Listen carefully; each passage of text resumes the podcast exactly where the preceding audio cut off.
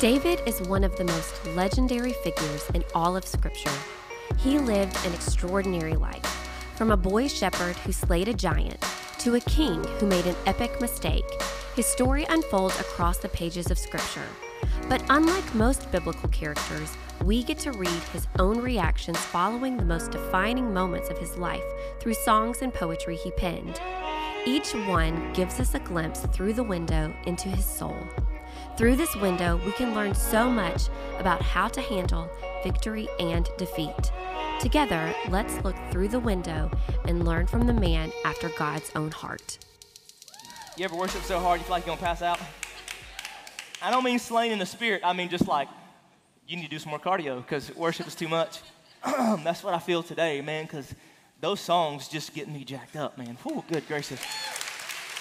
Um, all right. Well, um, I mean, I'm glad today is finally here. I'm just gonna be honest. Uh, I'm, I'm, I'm kind of glad to put the bottom line series in, in the rearview mirror. For I mean, I guess we don't ever put those things in the rearview mirror, but that series, it was just, it was heavy. But I hope you, you learned a lot. I hope you feel equipped.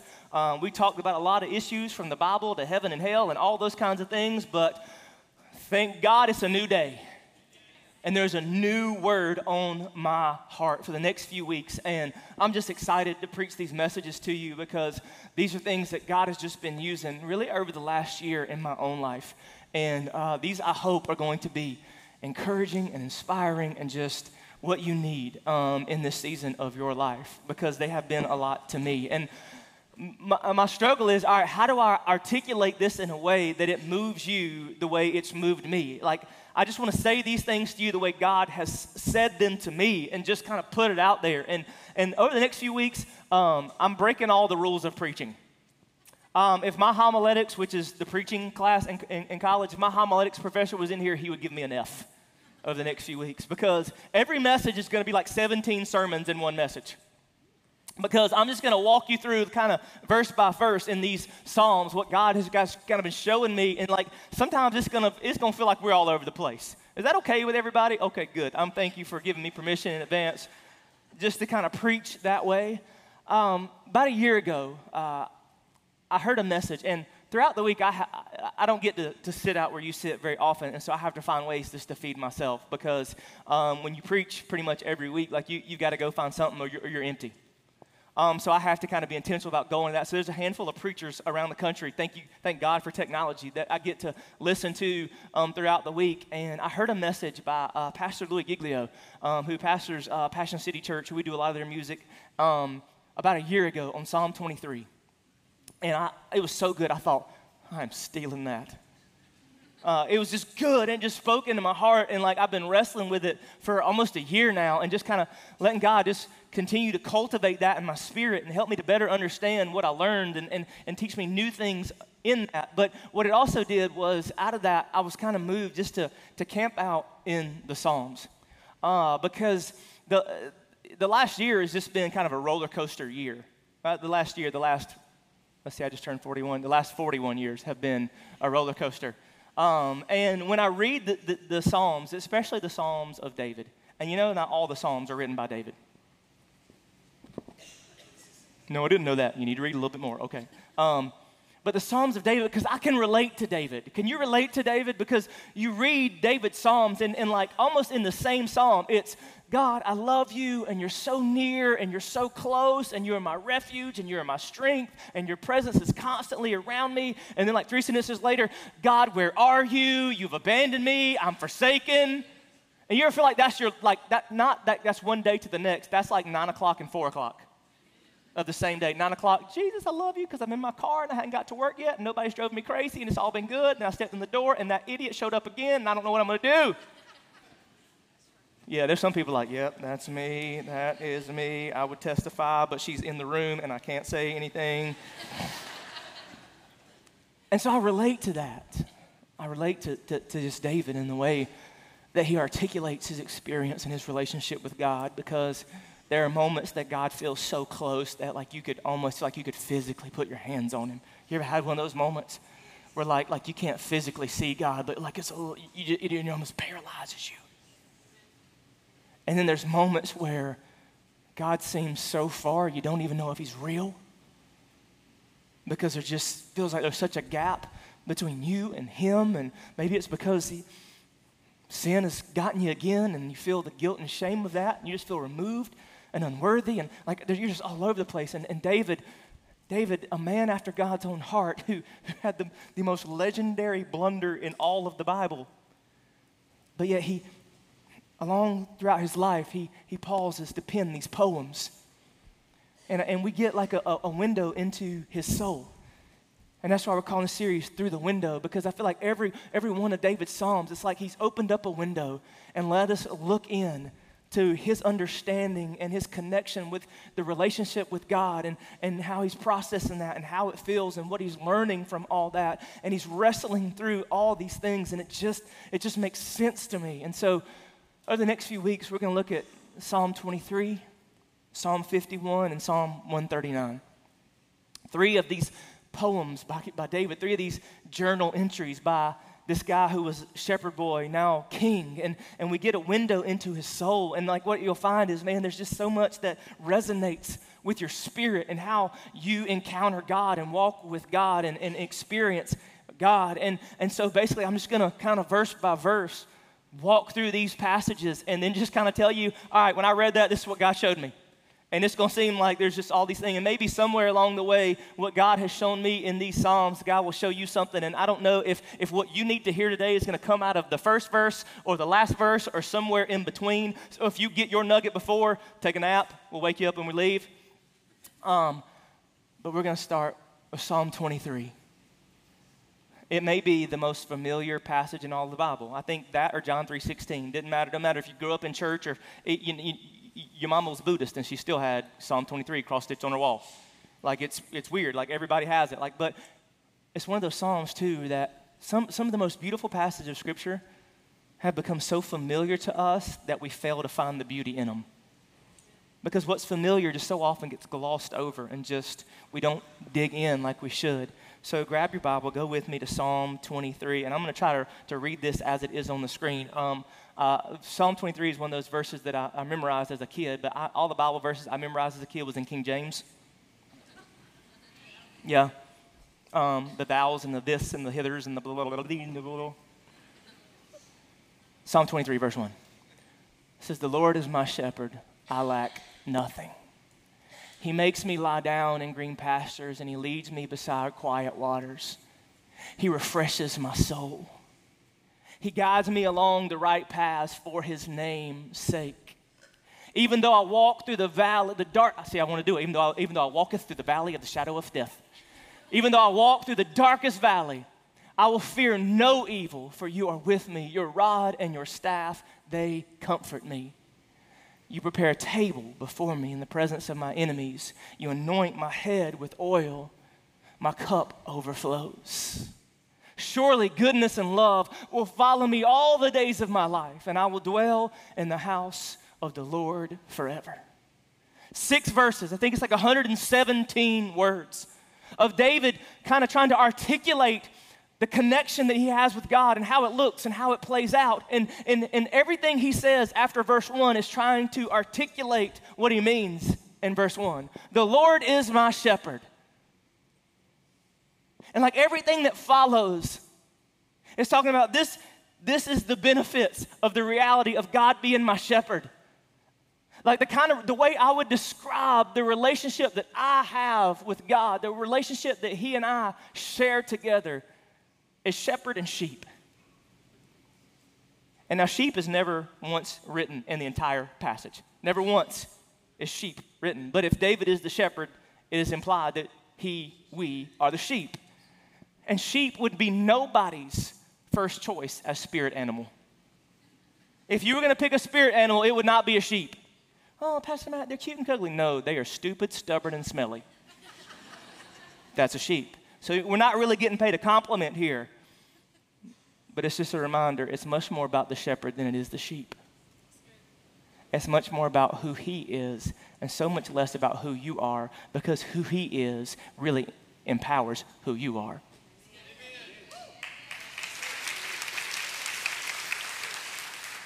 And now David had an understanding of this that, that we don't. And everything that he's able to unpack, he's writing out of experience. Because remember, before David was a king, he was a shepherd. And that reminds me, like, like when I first read that, it's just, like David, before he led as a king, he served as a shepherd. And that's a lesson that we need to learn, church, because there's a lot of people that want to lead before they serve. And if you're not willing to serve as a shepherd, you will never be ready to lead as a king. And there's a lot of people that want the responsibility to lead as a king before they've ever served as a shepherd. And David serving as a shepherd equipped him to lead as a king. And we live in a culture that wants to lead but doesn't want to serve. But if until you are willing to serve, you will never be ready to lead. Even after David was anointed by Samuel as the future king, guess what he did?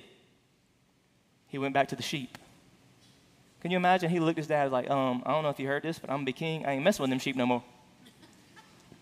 But it was in those fields with those flocks that God would reveal who He was and who God was and His understanding of that relationship that would equip and empower Him for the role that He would play next. It's just a reminder you might not like where you are now, but taking advantage of where you are now will greatly equip you for where God has you next. Told you it was going to be all over the place today. The Lord is, and the, the Lord is my shepherd, and again, I shall not want. That's the way I remember. I lack nothing. And there's sometimes, even as God is my shepherd, I feel like I still, I got a lot of wants. Even as God is my shepherd, I don't feel like I have all that I want. And if I'm honest, I don't want all that I have. Can anybody relate? You don't feel like you have all that you want, and you don't want all that you have. You don't feel like you have all the money that you want, and you have some bills you wish you didn't have. Like, I don't have all that I want, and I don't want some of the things that I have, but I'm reminded that when He is my shepherd, He gives me what I need to handle what I don't want. Because that's who He is as He walks with us in the beauty of this relationship.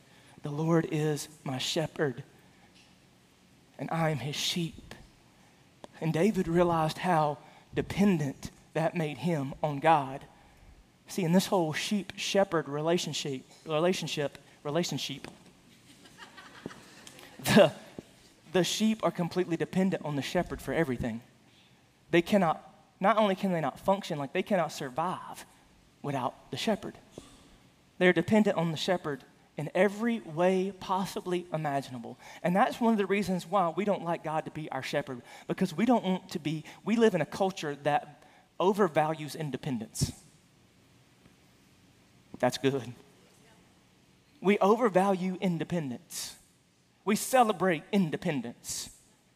And I'm reminded that, that physically, the way we grow and spiritually, the way we grow are the exact opposite of each other. Uh, when you have a child, the more they grow, the less physically they depend on you.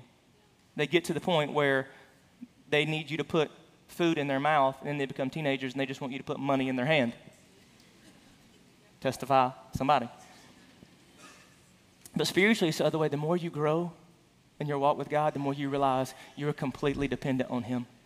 The more dependent you become, the more you understand how much you need Him, how desperate you are for His presence, how much His provision matters in your life.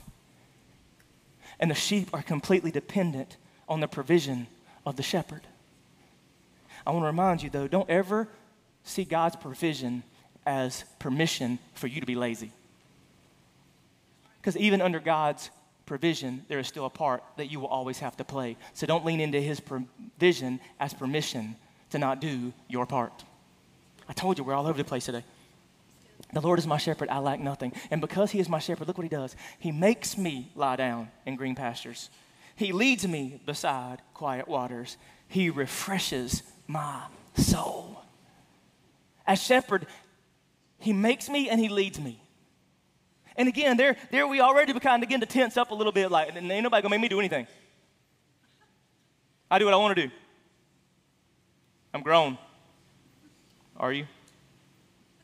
He makes me. But I want you to look at what it says He makes me do. And this is the reality. When I read this, it so resonates with my spirit. He makes me lie down in green pastures. Because the one thing God most often makes me do is the thing I most need, but most often neglect, and that's lay down. rest. Stop trying, stop striving, stop trying as if it all depends on you. He said, He makes me lie down.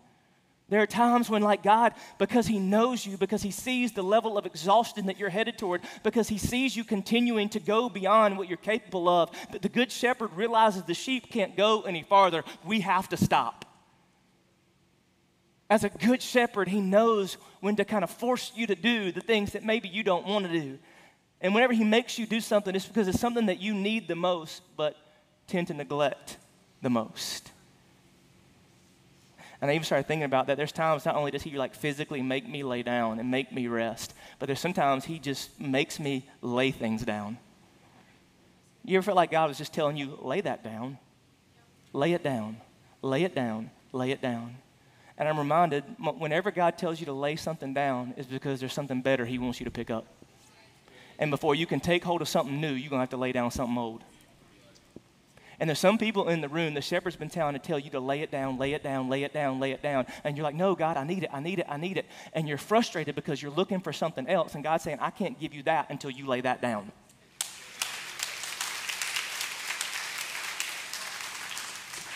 He makes me lay down. He leads me beside quiet waters. Like wherever God leads, He's always leading to a, a place that's a better pace for me. Like we, we need to be made to do stuff. And I know, like, I ain't gonna, God ain't gonna make me do nothing. Well, you, you're not gonna be able to allow Him to be your shepherd. Because He's gonna be shepherd. This is, this is what comes with it. He leads me beside quiet waters. There's times when like we just have to be led, and we don't want to be led. We like like sometimes like as much as we know that that's true, I want to I want to be in control. I don't want to hand the baton of leadership of me and anything that I'm in charge of to anybody. And David realized that like it's just better when he leads and I don't. Because he knows, like as a shepherd boy, if he'd have followed the sheep, the sheep and himself would have all been dead. Because you cannot trust the leadership of the sheep. You can only trust the leadership of the shepherd. He leads me beside quiet waters and he refreshes my soul. And it says, He guides me along right paths for His name's sake. Like as my shepherd, He, he makes me, He leads me, and he, and he guides me. And look at all the truth in that. Number one, like the path that He wants to lead me to is always toward the goal of His glory. It says, For His name's sake that when He leads you, the destination will always be to celebrate His goodness, His glory, His might. Like He's not going to lead you. If, if you're headed down a path that results in your glory, He's not your shepherd. He leads you, He guides you along the right path for His name's sake. So, to remind you, set a goal that is about His glory. I know I'm a goal oriented person, aren't you? Like I set goals for my wife, my family, my, my kids, my, my church. Like I, I, am a goal oriented person. Anybody like you're like just it's always about the goal. Remember, if the goal does not reflect his glory, the goal is not worth it.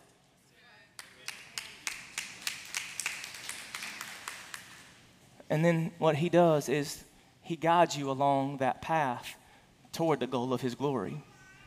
And the reality is you need guidance because we tend to drift off the path. Like there's time, like like like he has to he has to keep us. He can't just let us freely go because like just like David knew, like the sheep, he, like he had to constantly have to kind of hustle them back in because there'd be that one just like squirrel. I'm gonna go over here. And he would have to bring it back onto the right path. Like the, the, the sheep were easily distracted by things. And if we're honest, so are we. We are so easily distracted because there's so much in this world to distract us all over, everywhere we turn. And we, we just tend to drift. My, when I was 15 years old was, was, was maybe the, one of the worst years of my life because I got my permit that year. There is a, a special kind of tension between a, a son and his father when that father is teaching that son how to drive. Do you remember your permit year? Like there was more tension between me and my father that year than in any other year. Like I didn't mind riding with my mama, but to ride with my daddy, I, I, would rather wrestle a porcupine than, than, than, do that. I'm telling you right now. Because like it, was bad enough. Like he he wouldn't ever, he, he, most likely didn't want me to drive the good car. Like when we were growing up, you had, you had the good car and the bad car. the one that was fairly newer, and then the other one, like if you beat it up, it's already messed up anyway. Let that fool get in that thing and drive it around. And my mom had like an 89 Ford Tempo. You talking about chick magnet? That was not it. But when I would like, so I would be driving, and like my dad would just be, he would like look at me. But there were several times like, like he would he would reach over and grab the steering wheel. And I hated it. Like it would make me so mad. Like, like he would just be driving, he would reach over there and grab the steering wheel. But you know why he was grabbing the steering wheel? Because I'd just be like looking around. Listen to some I saw the sign of Ace of Base just kind of bumping down the road. 90s kids in the room, come on. I saw the sign. Okay. And he would always say this to me. He would say, Son, you're drifting. And it would make me so mad. He would grab the steering wheel, not realizing that like I was two thirds of the way across the yellow line coming into death. And if there were moments when my dad didn't grab the steering wheel, there would have been moments then, then more than just the headlight would have been busted out of the car. But every time he would reach to grab the steering wheel, my first reaction was want to slap his hand away. Not realizing all the time what he was trying to do was to guide me back on the right course. And even though I didn't like it, and even though I didn't understand it, what he was trying to do was save me from death and destruction. And sometimes we do that to God. God's reaching over to grab a hold of the steering wheel of your life to put you back on course, and you keep slapping his hand away and you keep resenting him for it, not realizing that if he didn't do that, where you would end up is far worse than you can imagine.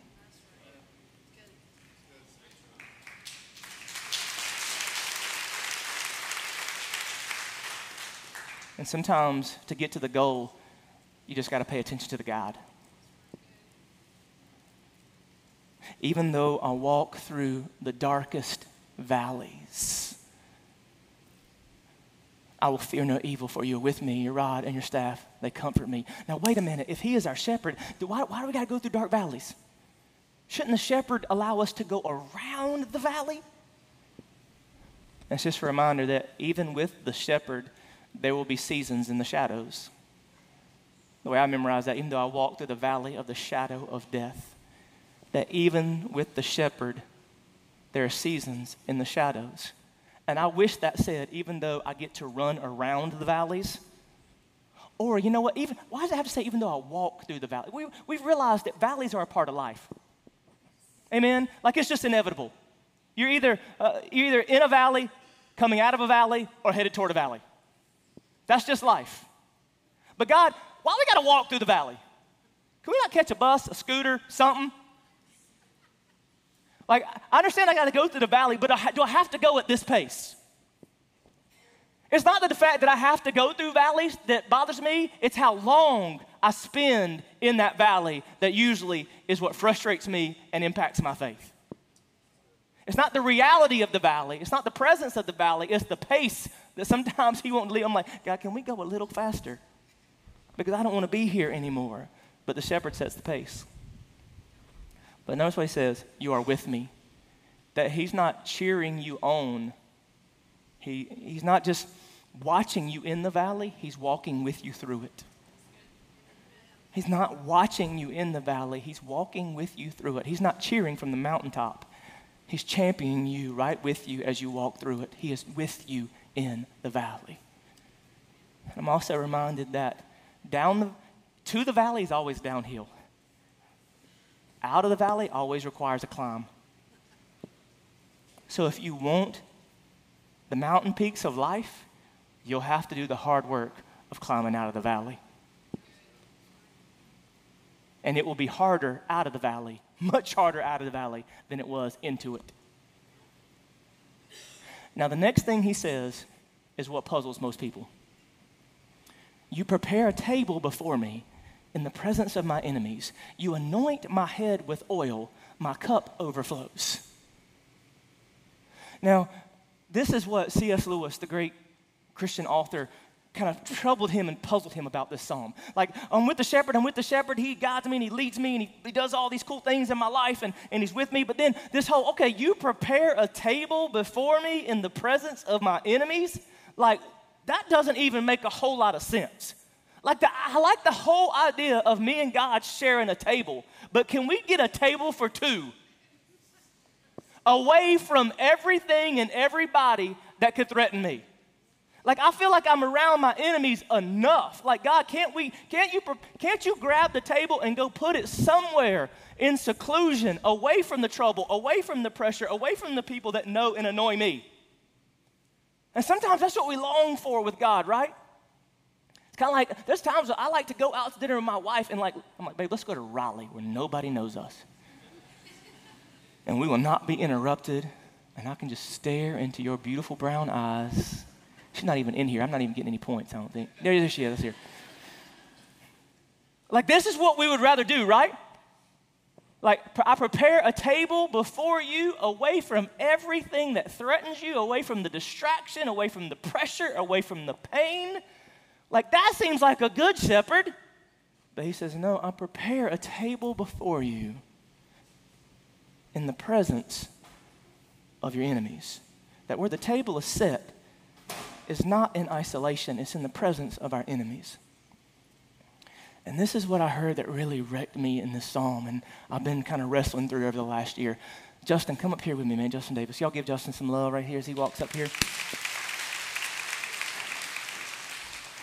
Justin is a brother, and about a year ago, God woke him up to an addiction that he was struggling with, and put him in the ministry that we call Vintage Recovery, and God has been freeing him and giving him victory almost a year now from that, and we celebrate that today.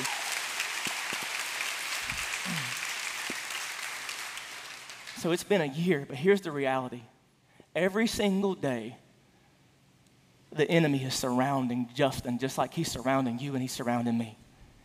And as you go through life, the reality is you've got an enemy that's surrounding you. David's enemies were all kinds and all. David was un, not unfamiliar with enemies, but neither are we. They look different than David's. They're not soldiers coming in physical form to come at us, but every day you're in a battle. Testify somebody. You got enemies of depression or anxiety or addiction or frustration or temptation. Like you've got enemies all around you, and it seems like every day they're just surrounded and they're messing with you. Right? Come on.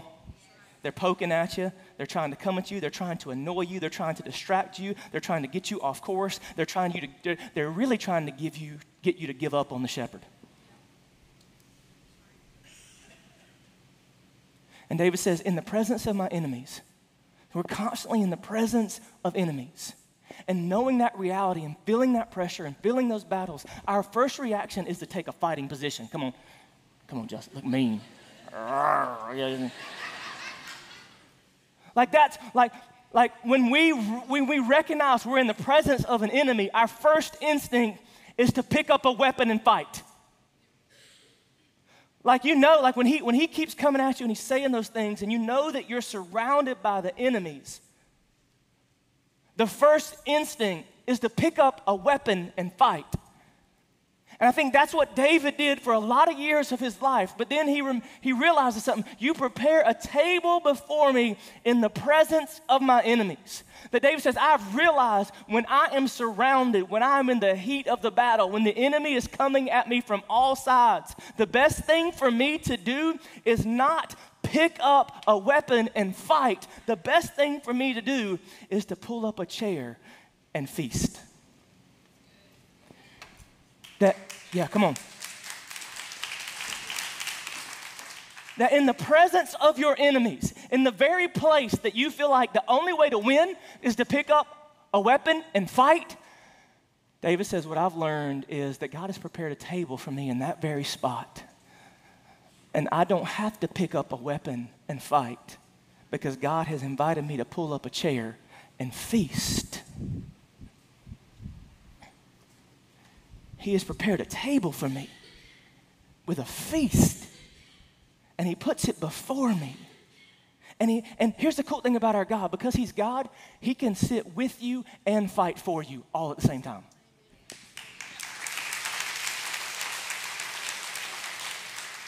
He can sit with you and fight for you all at the same time. And He's looking at Justin like, Justin, look, I know that you're in the middle of a fight. And I know you feel the pressure. I know every day that temptation that once got you continues to come at you. And I know you think that the best way is for you to fight, but no, let me fight you, feast. Feast on the truth of my word, feast on the promise of my presence, feast on, Feast on what I've told you. Make a meal out of every good and perfect gift that I've given you, that I've spoke life and hope and truth into you. So you focus on my voice and my words. You feast on that. I'll go kick his tail, okay?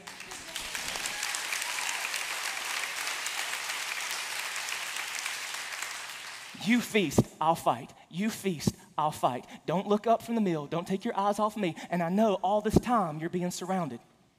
Like he's coming at you. And I know that it's easy to get distracted and it's easy to take your eyes off the things that you need to sustain you. He can surround, but don't let him sit down. The way Louie Giglio put it was don't give the enemy a seat at your table. Because here's what he wants to do the enemy will always have an alternative meal.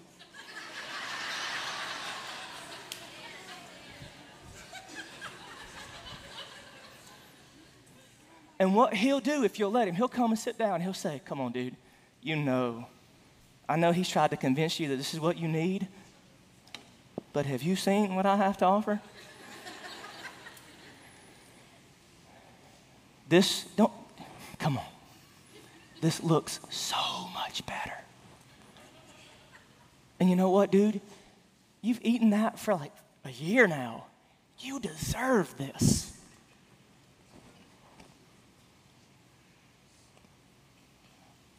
Dude, for a year, you've put that temptation away. One bite.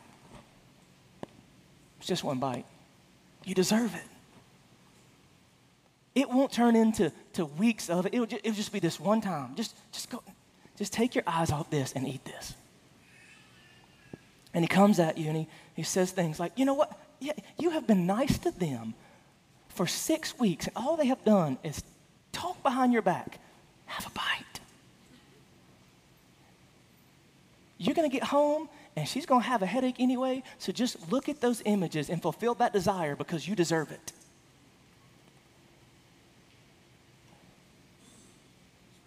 The enemy will always come with a meal that seems appropriate to immediately quench your appetite, but it's a lie. And if you let him have a seat at your table, he's going to continue to push. My mouth is watering. and what God is saying is no, focus on me. Listen to my voice that, you know what? Yeah, these may both be on the table, but you have a choice. Where you feast will be up to you. But if you feast on something other than my truth, and you, instead of feasting on my truth, you feast on his lies, he wins. So you feast and let me fight. You feast and let me fight. You feast and let me fight. And I know the battle's intense, and I know it's a struggle, and I know it's hard, but you can do this. Focus on my voice. Listen to me. Hear me. Don't buy the lie.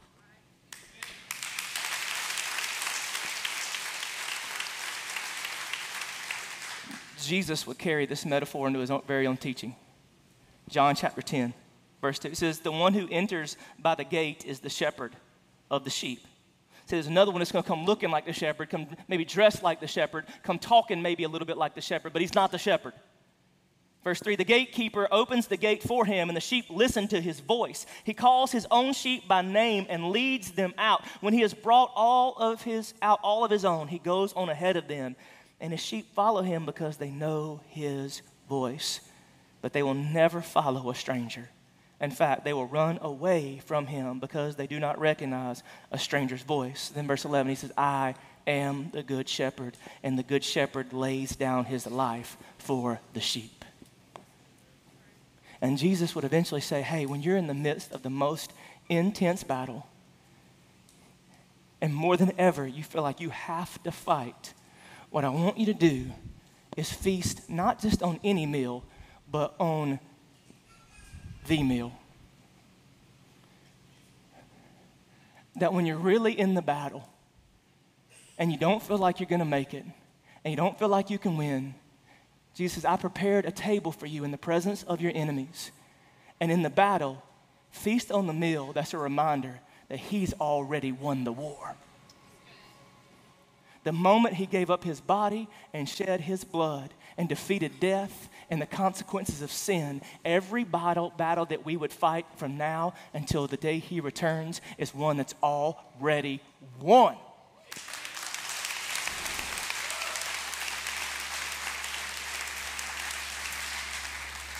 So when the enemy comes at you and says, It's no big deal, dude. One more time. You've made it a year. Just give it a day. You remind the, te- the body of the blood of our Savior, the body broken for you. Take and eat.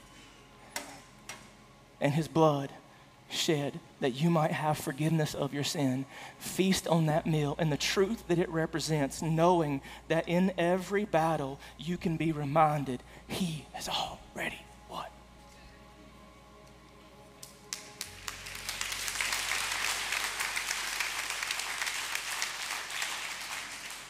So I know that maybe you walked in here and you feel like this the whole time. You're clenched and you're tense and you feel like you're fighting and fighting and fighting. And God's looking at you today and reminding you hey, don't pick up a weapon and fight. Pull up a chair and feast.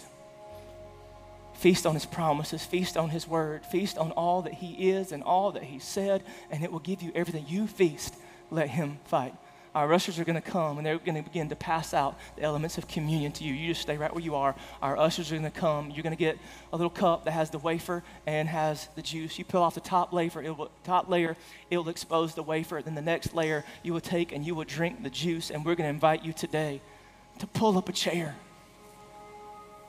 to feast on the truth of God, to feast on His blood, to feast on His body. So, Father, as we prepare to take communion, God, I pray that you would speak in this room, that you would bring victory and power, that you would show up like only you can, and that, God, all throughout this room, people would start to find freedom and power and security in the one and only true shepherd, the one who guides us and leads us, protects us, the one who died for us in Jesus' name.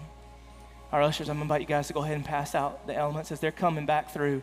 Guys, I just invite you, whatever you need to do as we finish this time together worshiping and taking communion. Maybe you want to come, kneel around this platform, turn it into an altar, or just sit and pray, or however you want to respond. The Lord is my shepherd. I lack nothing. He makes me to lie down in green pastures, and He leads me beside quiet waters. He refreshes my soul. He guides me along the path of righteousness for His name's sake. And even though I walk through the valley of the shadow of death, I will fear no evil because your rod and your staff, they comfort me. You prepare a table for me in the presence of my enemies. And surely, goodness and mercy will follow me all the days of my life. Father, speak now, and only you can. In Jesus' name, amen. Welcome to the Vintage Church Podcast. Through this podcast, we hope to challenge and equip you to take your next step in your relationship with Jesus and in living and loving like Him.